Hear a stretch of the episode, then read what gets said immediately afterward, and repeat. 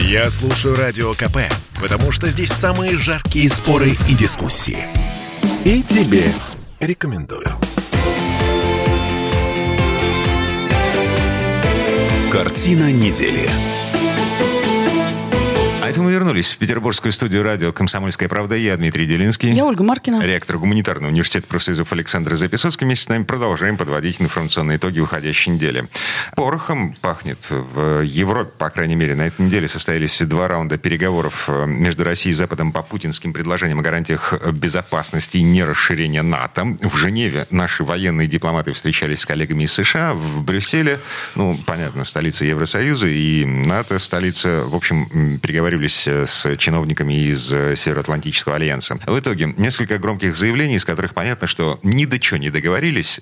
Слава богу, дверьми не хлопнули. Э, генсек НАТО выдвинул ультиматум нашей стране. Значит, господин Столтенберг заявил, что Альянс готов к военному конфликту с российской стороной в Европе в случае провала переговоров. В свою очередь, наша страна, Грушко, зам главы Министерства иностранных дел, цитата, «Россия может парировать угрозы военными средствами, если не удастся политическими». Дурак сам дурак. Я бы спросил бы в этой истории, кто такой Столтенберг. Да, погодите, кто такой Грушко? Грушко? Я, например, это первый раз, извините, слышу эту фамилию. Я с ним знаком. Ну, это ваше Заместитель право. министра иностранных дел великой державы. А, Ну. Хорошо. Это да. вы так думаете, что не очень. Олечка, вы уж извините, что я так жестко на это отвечаю.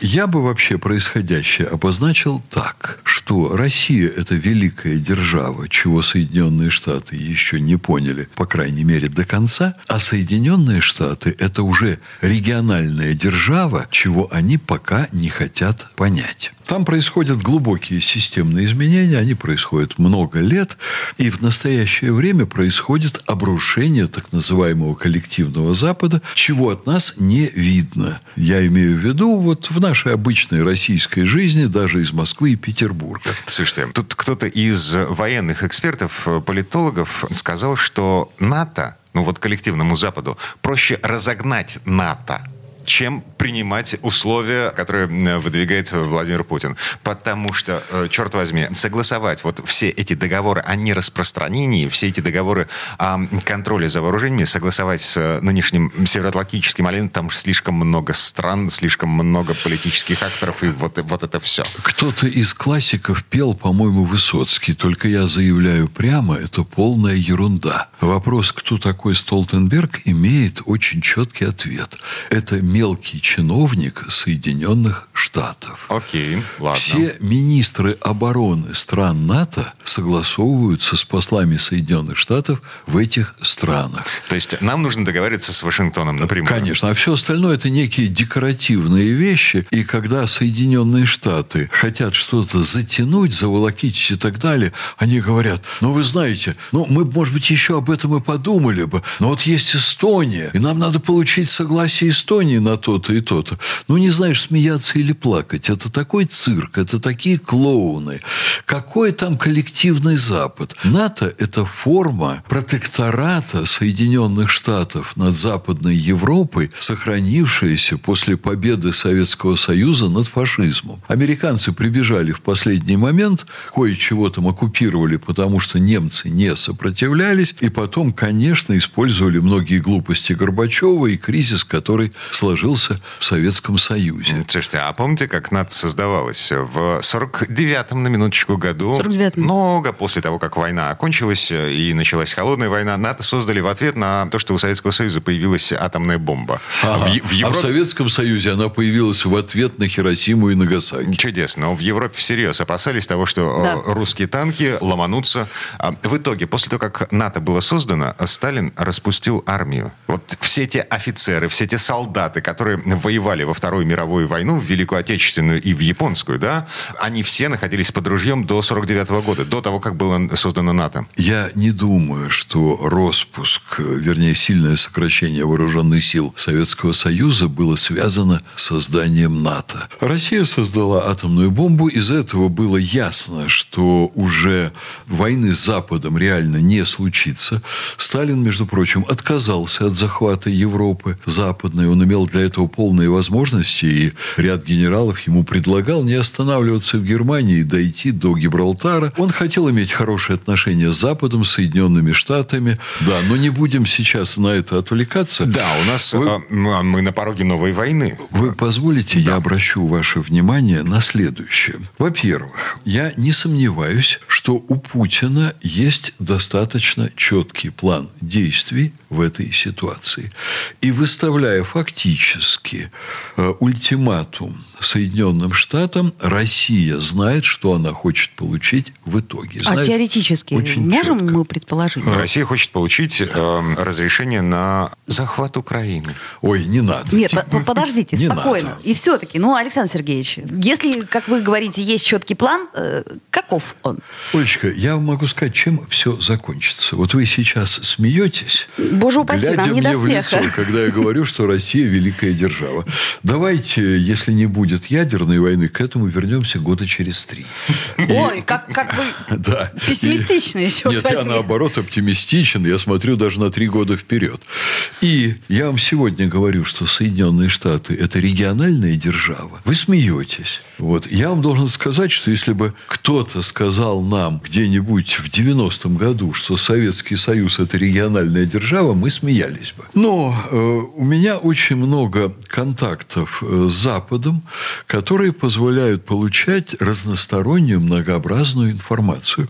Давайте возьмем очень простой срез, даже не будем брать западную элиту, хотя там очень много о чем поговорить и много информации, а просто вот ведь у всех у нас том числе и у сидящих в этой студии, есть масса знакомых, которые уехали на Запад в разные годы, там устроились и там живут. И наверняка ведь многие из радиослушателей разговаривают вот с такими своими знакомыми в Соединенных Штатах, в Германии там и так далее. И? Что мы слышим от людей, проживающих в Германии? Они 20 лет назад нам рассказывали, что это рай на земле, что это благодать, как там можно жить на социал, как там все тихо и спокойно.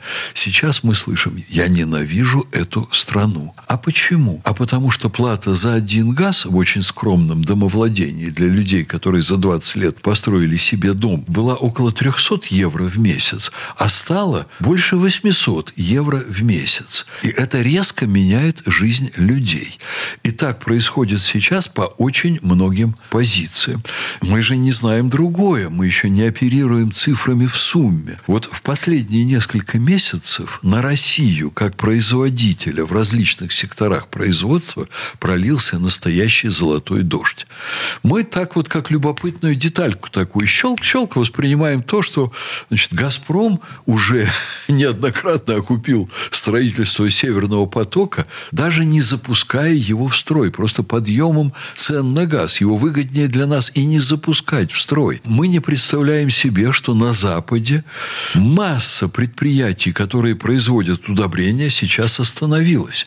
И что наши производители удобрений получили огромнейшие прибыли, невероятные. Они не получали такие никогда за несколько лет, как они сейчас получили за несколько месяцев. А мы не представляем себе, что Запад идет к чудовищному продовольственному кризису, угу. Потому что им будет нечего сажать, нечего убирать. И уже глава Всемирной продовольственной организации заявил, что мир невероятно быстрыми темпами, причем Запад, развитый мир, идет к продовольственному кризису. Вот когда к нам побегут ага. беженцы из Германии, из э, Франции и Италии, к предположим, тогда я с вами соглашусь. А пока да, Олечка, у нас... ждать осталось, а пока у нас... ждать осталось мне недолго.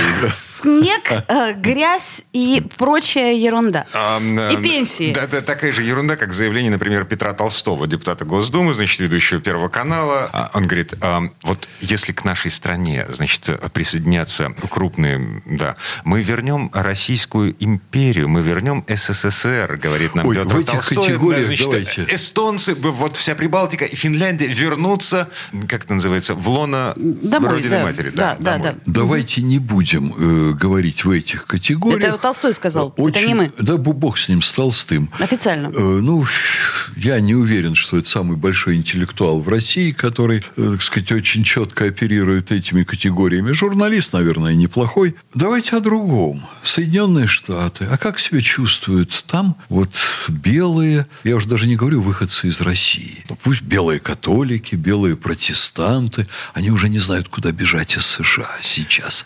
Вы имеете контакты вот с гражданами, Знаете, у меня сестра там? преподает в Гарварде. Так. Я с ней все время на связи переписываю. Да знаете, как-то вот что-то она не собирается возвращаться. А, она у тебя э, негритянка-лесбиянка? К сожалению, она абсолютно белая традиционная ориентация. Ой, а я как ректор буквально вот на протяжении последних пары недель получил писем 5 от наших выпускников, которые, ну, там 20 лет назад уехали в США. Очень серьезно раздумывают о, подумывают о возвращении. Я думаю, что в Гарварде просто маловато темнокожего населения. Не так, как в Нью-Йорке.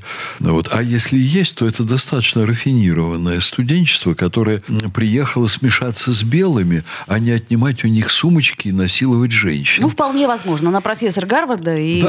э, возглавляет э, Гарварда, научный да. журнал. Ну, вы еще немного подождите. Подождем, еще не вечер. Подождем. Подождите. Я же говорю, когда беженцы да. к нам ломанутся, тогда и поговорим. Так, слушайте, а, в любом случае, так или иначе, по итогам вот этих двух раундов переговоров, э, сначала в Женеве, потом в Брюсселе, э, слава богу, ну, по крайней мере, пока выдыхаем, потому что никто не хлопнул дверью. Все ушли, обещав вернуться за этот стол. Конечно, но Россия будет растолковывать Соединенным Штатам, что мы на них плевать хотели. А мы вернемся буквально через пару минут, ни на кого не наплевав. Картина недели.